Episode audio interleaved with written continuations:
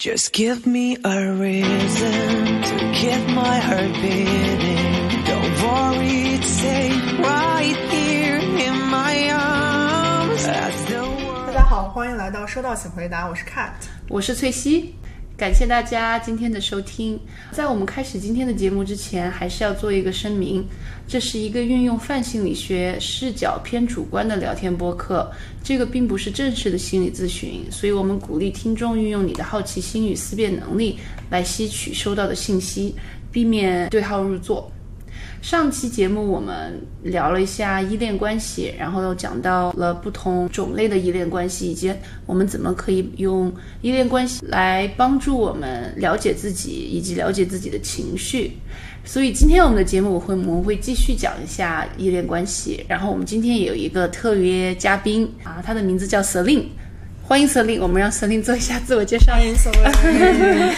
呃，谢谢大家啊、我是 Celine，我来自大西北，在现在在多伦多也待了有五年的时间了，跟 Cat 和 Tracy 也认识了也有好多，也有一些年头了。听了他们前前几期讲的一些心理方面的节目，我自己呢对心理这方面的健康或者是心理方面的一些知识也是非常感兴趣。我觉得有的时候我们的聊天也会触及到这方面，所以今天也非常荣幸能够加入到这个节目里。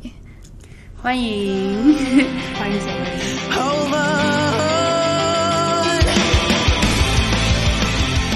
所以今天其实 Celine 她来嗯参加我们的节目，是因为她听了上期的节目之后，关于依恋关系，她也有一些自己的困扰，希望能今天通过这个场合一起，我们大家一起来聊一聊啊、所以 Celine 你要不要先讲一下，就是今天你讲什么样的问题？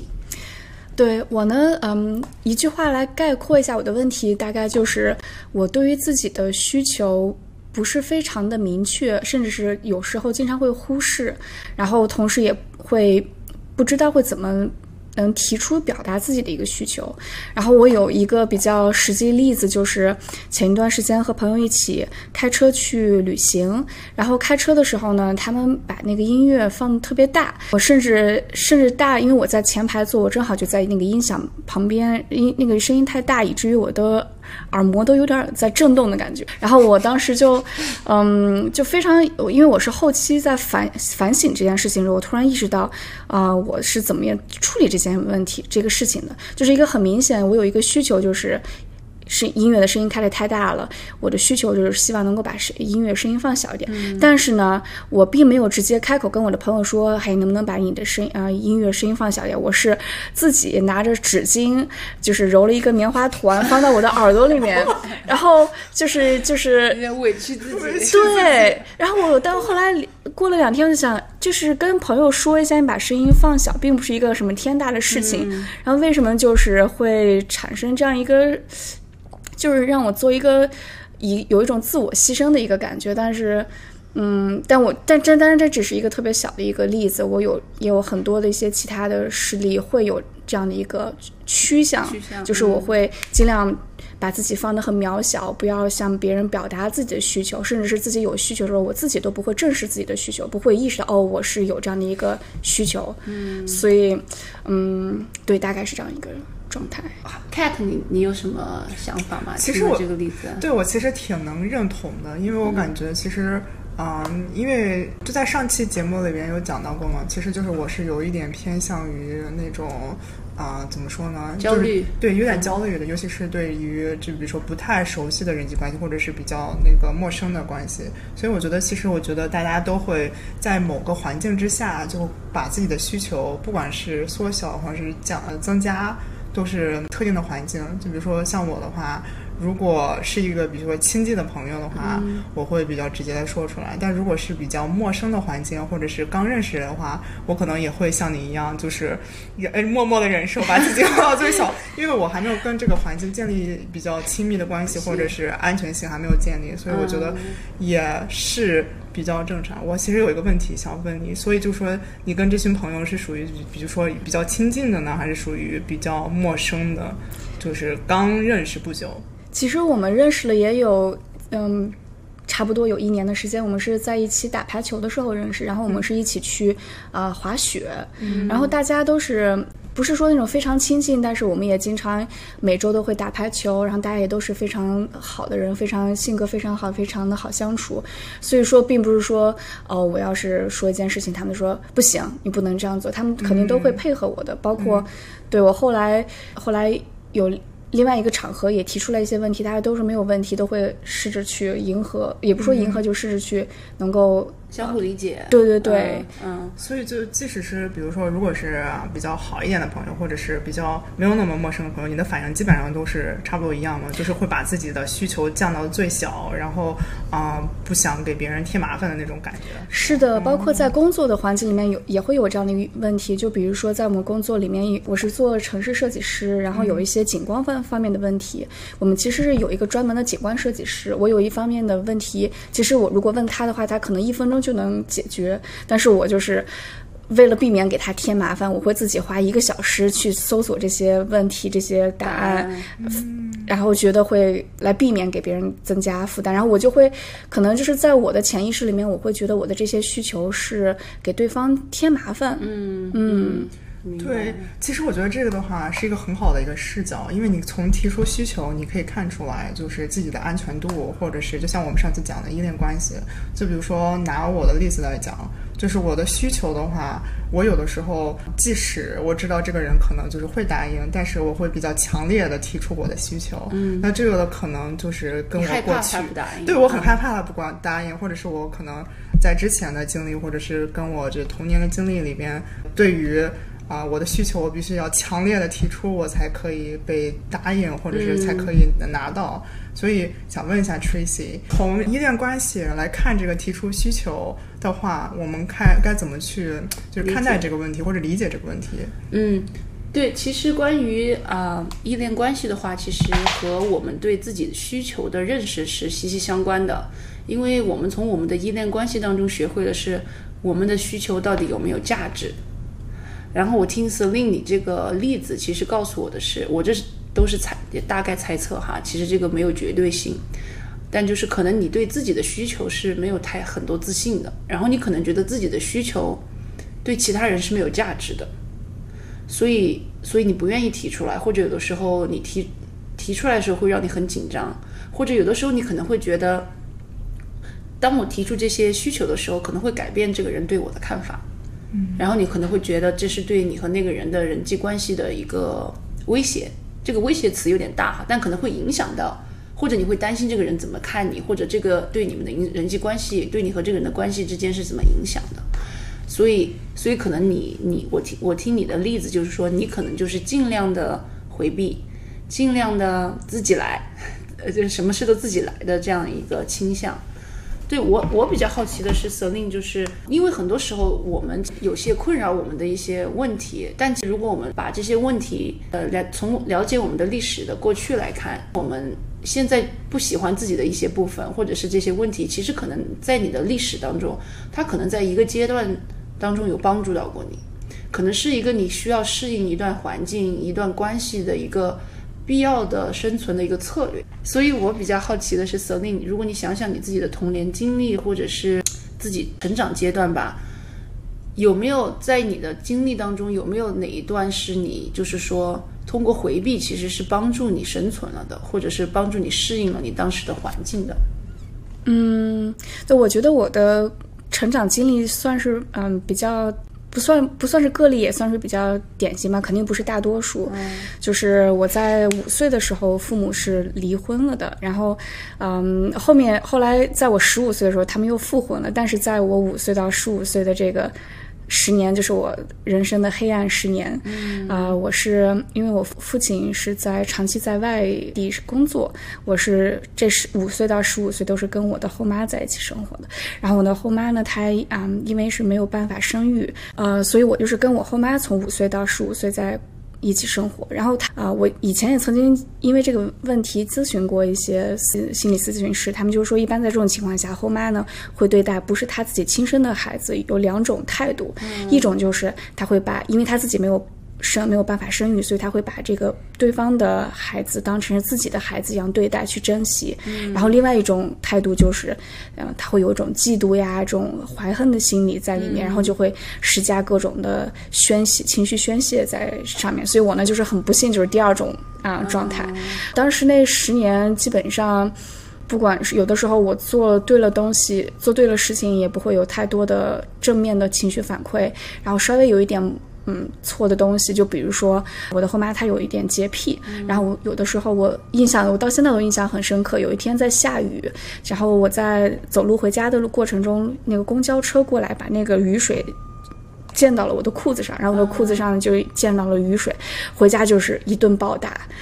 对这种事情就是发生的很正常，我的我当时那些邻居都知道，每天基本上我都是在大吼大在哭呀，被体罚呀，被体包啊，就是很黑暗的一个一段经历。所以，如果要回复到刚才的那个问题，在当时那种情况下，我的一个生存机制或者是我的一个本能的反应，大概就是尽量不要。做出一些太大的动静，假设自己不存在，就悄悄的蒙混过关过日子，是每天就是掰着指头过日子，大概是这样子。真的是黑暗时代呀、对，然后也感谢你能今天在这个节目上跟我们分享你的故事，对，然后确实在听了你有这段经历之后，让我觉得，哎，你现在不能表达自己的需求，其实是一个很正常的一个结果，因为就像你讲的，十从五岁到十五岁，那个时候你年纪很小，父亲经常在外地，相当于你的生存和你所谓后妈是完全是被他掌控的。对，再加上他对你这么的严苛，对你的这么的暴力，所以他肯定是不会对你任何需求有任何的正视的，他肯定是对你的需求不在乎的。所以在那种情况下，要是你提出了自己的需求，小小年纪你可能就知道他根本不在乎。对不仅他不在乎，可能你提出需求之后，他他可能还会对你有更多的惩罚。嗯哼，所以在小小的年纪，你可能就学会了，你要在你后妈的这个阴影下生存的话，你需要做的事情是，你需要掩盖你所有的需求。但其实我们作为人有需求是很正常的，嗯，所以在这个长期的过程中，其实我们人的大脑以及我们的身体对环境的这个适应力是很强的，所以在这个情况下，其实你。你内在可能或者是潜意识当中做的事情是，首先你自己需要否定你自己的需求，因为如果你不否定自己的需求，你在那个环境中成长，你会更痛苦。因为与其知道自己的需求不能被满足，我还不如直接不知道自己的需求，哇，对吧？就像你说的，我就能混一天混一天，我就无视，因为你要正视它的话，其实是更痛苦的，而且会让你更无助。因为其实你作为一个小孩，在那个阶段已经其实够无助了，真的是无依无靠。你知道，可能在你这个后妈的这个魔爪。魔爪下，真的是魔爪下，你真的是没有任何办法。嗯，为了让自己不无助，你其实只能是自己首先来否定自己的需求。嗯，所以就像你讲的，现在你成人之后，很多时候其实这已经变成了一个习惯，就变成了一个所谓的默认的模式。所以可能就像你讲的，有的时候可能你都不知道自己有需求。是的，是的，是的。包括你刚才说的过程中，就是立马就能反映到一些其他的事情。我记得你有说过这个词，叫是内化，内化了。对对对，就本来并不是我并不是想这样子做，但是因为我的可能是生存机制，为了让我延续下去，就会把外在的一些东西。变成了我内在的东西，让我假设骗自己说 OK，这是我自己想做的，但其实这只不过是外界的影响，我只不过是为了在这个不得不做。不得不做，为了生存下去。两个问题吧，我觉得，一个是怎么能把它把它分开，就是外在的需求和自己的想做的东西把它分开，然后另外一个就是怎么能不要无视自己的需求。嗯，所以我觉得，首先你现在有这样的一个感悟，其实是非常勇敢的，也是说明了其实你已经你已经做了第一步了。其实第一步总是就是我们要正视自己的过去，然后正视自己的。从你的例子来讲，真的对我来讲可能是无法想象的痛苦，嗯，或者是这种无助。就像你讲的，就像在黑暗的深渊里面生活了十年，嗯，而且如果我们想象一下，五岁到十五岁，其实从人的发展来讲是很重要的十年。嗯，从五岁到十五岁这个年纪的阶段，其实是我们对个人认识的一个突飞猛进的一个段，或者是我们对自己需求以及自己在对这个世界的影响认识的一个很重要的阶段。所以你在那个年纪，你的环境告诉你的是，你对这个世界没有任何的影响，所以告诉你的是你的声音不会被人听到。这个默认的模式在那个阶段其实是为了保护你，嗯。但我们相当于这个，其实人的大脑它是相当于是各种神经元的连接，你神经元连接了之后，它就变成了像一条高速公路一样，所以你总是在走那条高速公路，所以那个习惯就带到了现在。嗯。对，虽然可能你现在已经成人了，已经独立了，你远离了你后妈的这个魔爪，但同时可能有的时候我们大脑并不知道你已经远离了那个环境，所以很多时候你的大脑下意识的时候，它其实是在重复一种习惯。嗯，首先回到回到你的问题哈，就是说怎么样来逐渐的改变这个模式吧，或者是重新找到你的新的模式。其实第一步很重要，就是其实现在的事情已经在做了，就是说你真正的要了解自己为什么。其实你不能表达自己的需求，并不是因为你不懂得、你不会，或者并不是因为你不能感受，其实只是因为你为了生存，你在那个时段把你感受自己需求的开关给关掉了。所以我觉得，其实我们对待这段历史的态度应该是感激的，并不是一个觉得抛弃或者嫌弃的一个。我能理解他现在对你造成的有些困扰，对吧？在人际关系或者有的时候在工作当中，给你造成了一些困扰。但虽然他现在给你造成的这些困扰，但我们回到那过去的十年，其实我们是要感激他的，因为如果你当时没有这样的生存策略，我们也不知道你能不能走到今天。嗯，确实，对，所以我们对像你讲的，就是说需要对自己那十年是心怀感激。要因为为什么这样讲？其实是当你能理解自己，就是从从骨子里面理解自己的时候，你理解了十十岁的自己，你理解了五岁的自己，你理解了十五岁的自己，他逐渐其实对你的心态就是一个变化，你就能接受自己，你能接受那个部分的自己，因为那个部分的自己是非常有必要的，嗯。它不是错的。对，我觉得你这样子说，我分析了一下，大概是有两个方面，一个就是经历本身，这个经历本身是非常痛苦的，但是我觉得我需要感谢的可能是我的态度，我对待他的一个方式，对就是可能比如说同样一件事情，不同的方式，有的人就是硬碰硬，有的人软碰硬或者是什么，我呢可能就是选择了这种无视自己的需求来让自己啊、生存生存下来。然后，如果要是像你说的，我如果要是像你说我直视自己的需求，但是我因为我的需求不能被被满足，我反而会更痛苦。那个可能是一种，比如说硬碰硬的一种方式。那我现在我可能就不一定是我现在的这样子了。对，嗯，对对对，就你不一定是你现在的自己，所以其实那个时候你想想，那个时候你的生存阶段，你是一个就是一个五岁的小孩、十岁的小孩、十五的小孩，你是做了你力所能及的事，嗯。就是把自己变得渺小，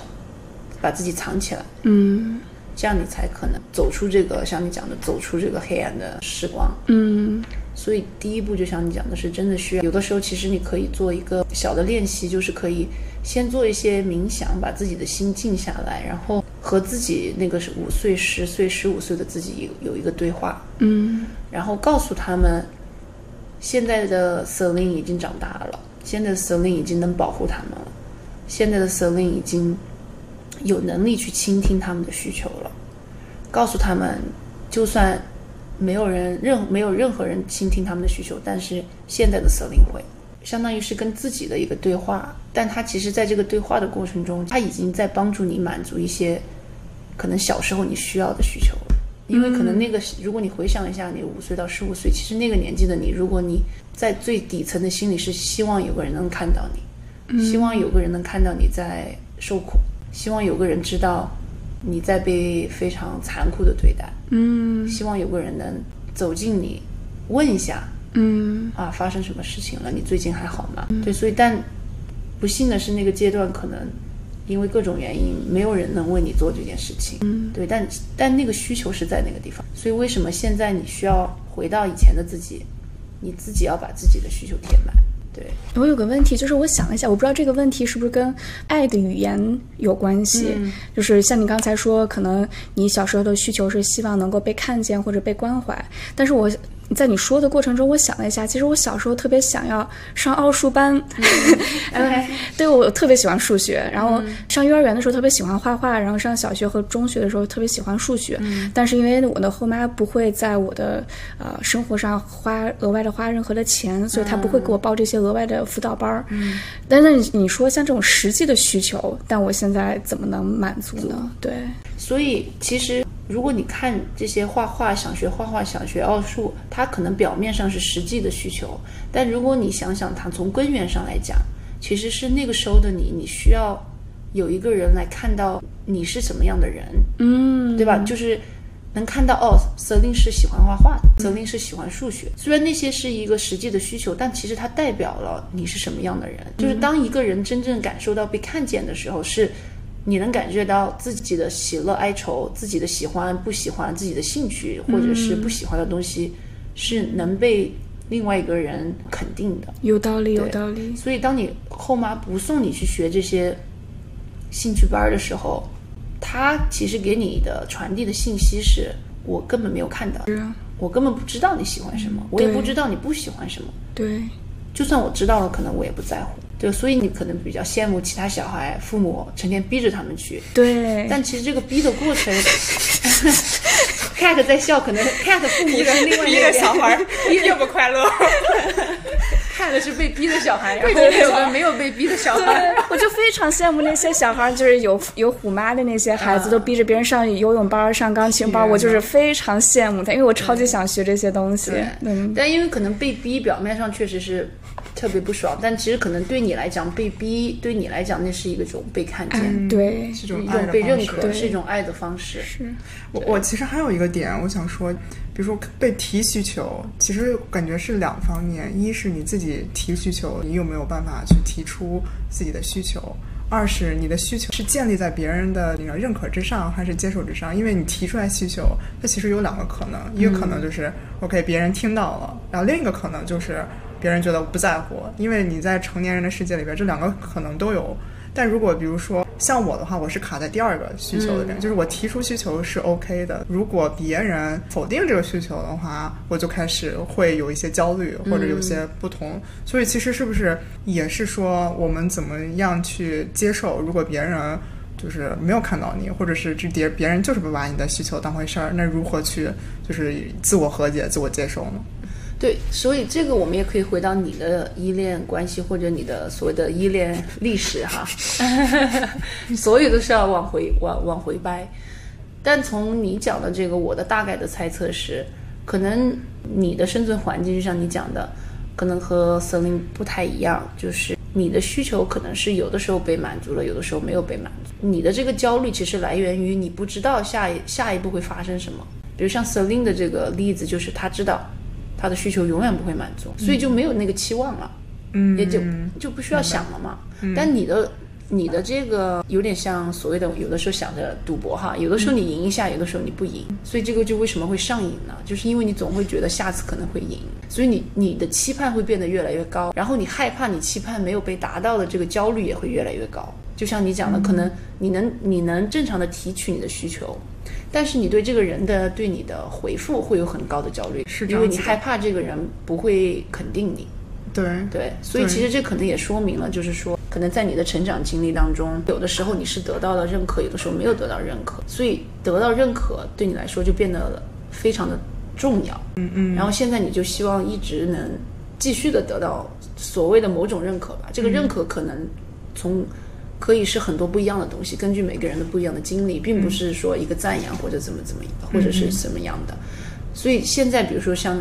同样的道理，就是说，可能现在你的这个默认模式都不知道，你现在其实已经脱脱离了你以前的环境了。所以你现在的默认模式，还是默认你周围的工作伙伴或者是你周围的朋友，都是像以前，可能是你的父母，或者是可能以前在你生命当中对你影响很深的人。嗯，但其实不一定了，因为现在你早就已经脱离了那个环境。所谓的这个根源或者这个根源的步骤是一样的，就是首先你要真正的理解自己为什么会发展出这样的一个生存策略，然后往往这些生存策略其实是我们需要感激的，而不是说我们嗯来唾弃的。但因为可能一般这种生存策略，就是因为它以前好用，现在不好用了。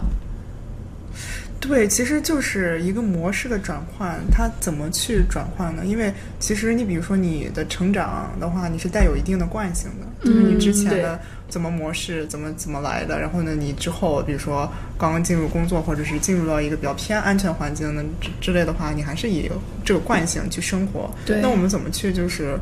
不让这个惯性，或者说是当我们这个惯性发生的时候，我们怎么样去就是更好的去看待去看待它对对，所以可能我我要把你的问题改一个阐述方式，其实并不是说我们要怎么去避免它，嗯嗯，可能更多的问题是我们要怎么接受它。这就提到了我们怎么和自己和解，怎么来理解自己。我们接受它，并不是说你要你要完全的同意它，并不是说你要让那个惯性继续走下去。这个接受其实更多的是，这是你人生的一部分，这是你的历史，你需要像拼图一样，你需要把它拼进去。要是你不拼的话，永远会有缺失的一块；或者要是你乱拼的话，可能就不合，然后内心里面不合的话，也会非常的不舒服。嗯，所以第一步就是要找到怎么你我们怎么能接受自己？因为可能很多时候，就像你说那个惯性，以前它好用，它现在不好用了，所以你很多时候我们可能有的人他会觉得这个惯性就是啊，我不喜欢这样的自己，我要改变，嗯，我想变成完全另外一边的自己。比如说我现在如果是相当于我要变成一个反面的，或者有的人他可能会有一个自己希望自己是什么样子的一个所谓的一个模板吧，对。但这样做就像我们其实第一期、第二期有讲，就是你其实是嗯自己和自己变成敌人了。所以当你自己和自己做对的时候，你永远不会有一个和解的，你永远都会觉得所谓的纠结。所以其实现在第一步其实是真的理解自己。然后我的建议是，其实可以做一些这种冥想的练习，但在首先做完冥想之后，当你心静的时候，你就可以和自己有一个对话，比如说和十岁的自己、十五岁的自己。嗯，肯定你，我觉得你或者你和 Celine 或者听众，当你想起回回想童年的时候，可能有那么几个图片，或者呢有那么几个声音，有那么几个印象，以一个现在一个成熟的自己，一个现在成人的自己，走回过去，给自己以前那些幼小没有受到正视的自己一个安全感。所以这也其实是怎么样给自己安全感的一个过程是，其实我们人的很多心理需求，比如说成长的这种情感需求，嗯，它是如果没有满的话，它是会影响到你下一个阶段的。所以很多时候你真的是要回去把那个杯子填满。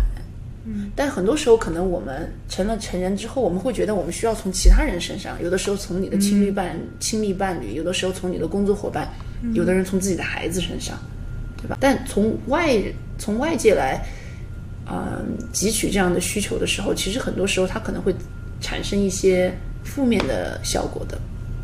嗯，所以就像比如以你的那个后妈的情况，就像你讲，她其实是在你身上泄恨，但她可能有一些情绪需求，她自己的可能是情绪需求，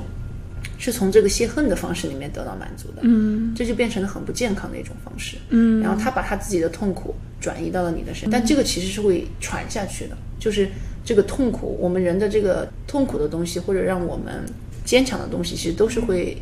一代一代的传下去的。所以就是说，这就说明为什么我们要真的是了解自己，知道什么东西是我们想改变的，什么东西是我们想留下的。所以，当你和自己对话的这个过程当中，你可以通过这样的方式来治愈你自己。嗯，告诉告诉那个感受到那个，比如说无助的五岁的小孩，告诉他，我现在能保护你。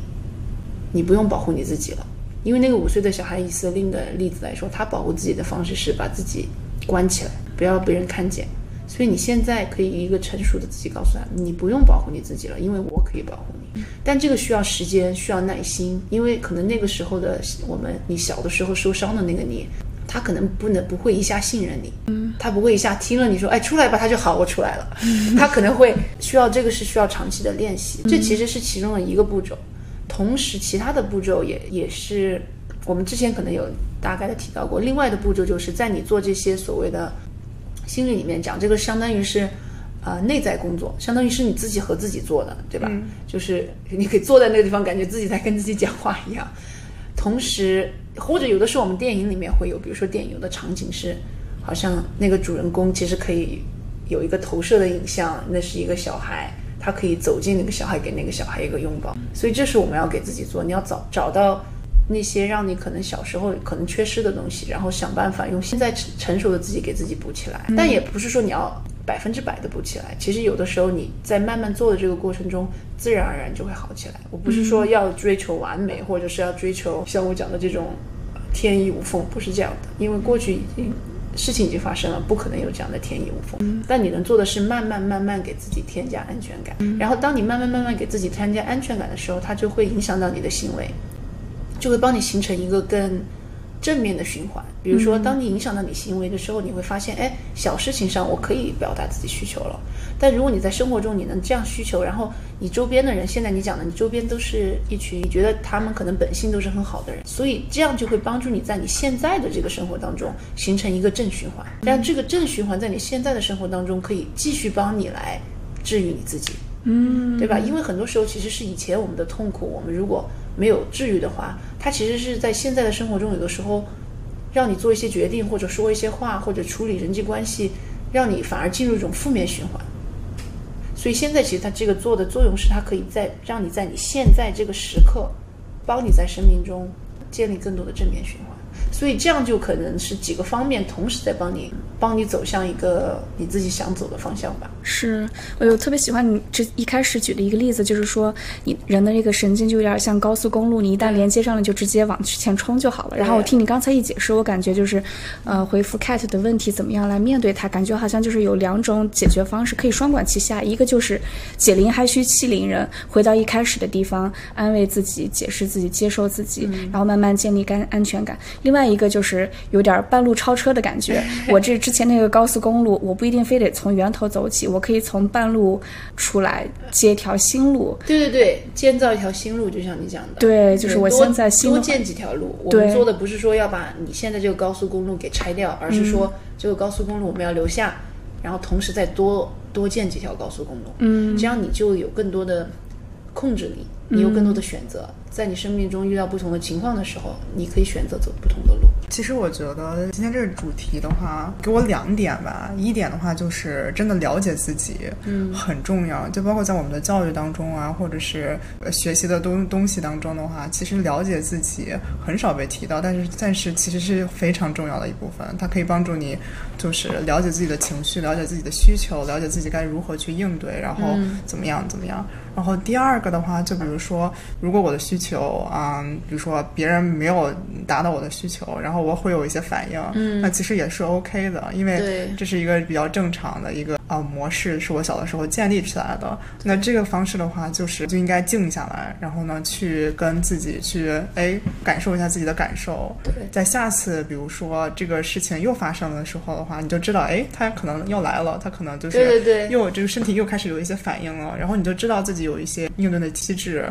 或者说，哎，有一些东西是我自然的反应，有些东西是不，并不是别人强加给我，或者是并不是他对我有恶意有恶意，只是我自己的一些正常的反应。当我比如说稳定下来了，或者是当我开始更加了解自己之后，然后我再去建立另外一种模式，就打破之前的一些模式。然后一是合理的提出我的需求，二是如果在别人不接受我的需求了之后，我还是可以正常的 行走，没有那么多的情绪化。对，对他，或者就是说可以帮助你，我们有提到更好对自己更好奇，嗯。但同时也要对他人更好奇，嗯。因为可能当另外一个人拒绝你的需求的时候，可能你当时你做了一个很快的嗯假设，嗯，你的假设是这个人可能不在乎我，或者这个人对我不尊重，或者这个人有恶意，所以如果你的假设是那样，你有一个很生气的表现。那当然很正常了。如果有人对你心怀不轨，那你生气很正常。嗯，但同时就是说，我们也需要对其他人有好奇心。有的人他做出一个决定，说一些话，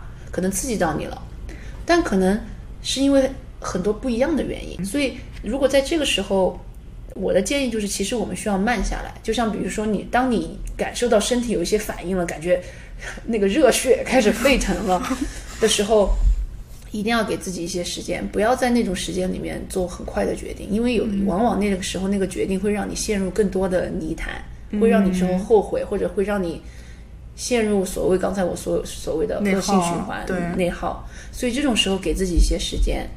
让自己冷静下来。然后冷静的方式很多，这就是因人而异了。有的人他可能需要，比如说通过运动；有的人我可以跟我好朋友打个电话；有的人我可以去冲个洗个冷水澡。就是这个方式很多，听听音乐，这个方式是因人而异。你再慢慢回来思考一下，这个时候你才可以再再做你的决定。所以这个时候你做的决定，可能就比你在所谓的那个热血沸腾的时候做的决定，从从长远来讲更要有意义一些。嗯，或者你之后也不会后悔，因为可能往往你在热血的时候，如果你说了什么事之后又后悔，因为那那个时候，就比如很生气的你，或者是。其实和你可能和你自己对自己的这个价值观来讲，也可能不是很吻合，对吧？嗯，所以这个时候就是总体就是讲，一定要给自己时间，慢慢消化，找到可以让自己慢下来的方式，然后对自己有耐心。呃，Cat，我对你有嗯有点好奇，又有一个问题，就是有没有这样的一种情况，当你对别人提出了需求，假设你这个需求是同样的一种需求，假设你两个月前提出了这种需求，对方对你没有任何的反应或者。不真实回答你，然后你心激动，然后两个月之后同样的状况，你又同提出了自己的需求，对方又给你同样的反应，然后你这时候的情绪反应是同样的激烈呢，还是说因为你以前已曾经已经经历过这样的一个状态，所以你的情绪反应其实是没有那么激烈的？我就在想，如果你一直这种情况经历了很多的情况下，你的这种激烈的反应会不会减小？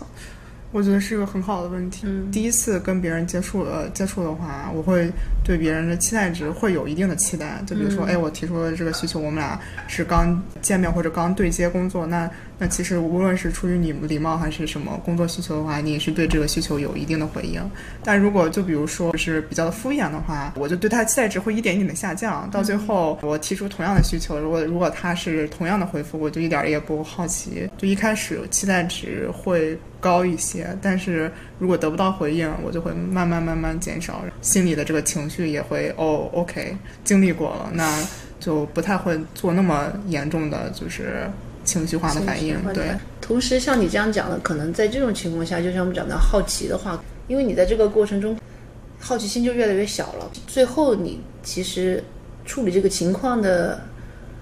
方式你是会觉得哦，这个人可能就是不靠谱。对对对。就很很多时候我们可能就给一个人贴一个标签，嗯，这样让我们能比较容易的就